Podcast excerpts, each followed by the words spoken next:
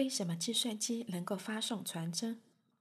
计算机只要安装传真功能卡和相应的传真收发软件，就能像传真机一样，按照人们设定的程序，将计算机数据变成传真信号，通过电话线进行收发。计算机收发传真有许多独到之处，可以用计算机发送或接收传真的内容，利用键盘或扫描仪将文字或图稿输入计算机，然后方便的进行文字编辑或图形处理，并为其设计精美的封面。普通打印纸就可以打印出传真，无需使用专用的热敏传真纸。收到的传真内容可显示在计算机的屏幕上，还可以分门别类的储存在计算机中，以便随时查用。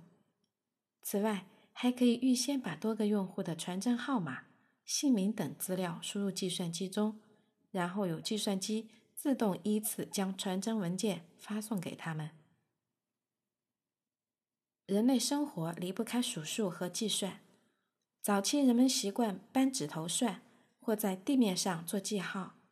远在四千五百年前，中国人和巴比伦人发明算盘作为计算工具。木框上垂直悬吊着珠子，自右向左，位置由小而大，如个、十、百，以此类推，可上上下下拨动珠子计算。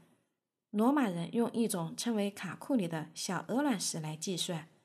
这种小鹅卵石计算工具。就是今天“计算”这个英文单词的来源。本集已结束，如果你喜欢，欢迎订阅。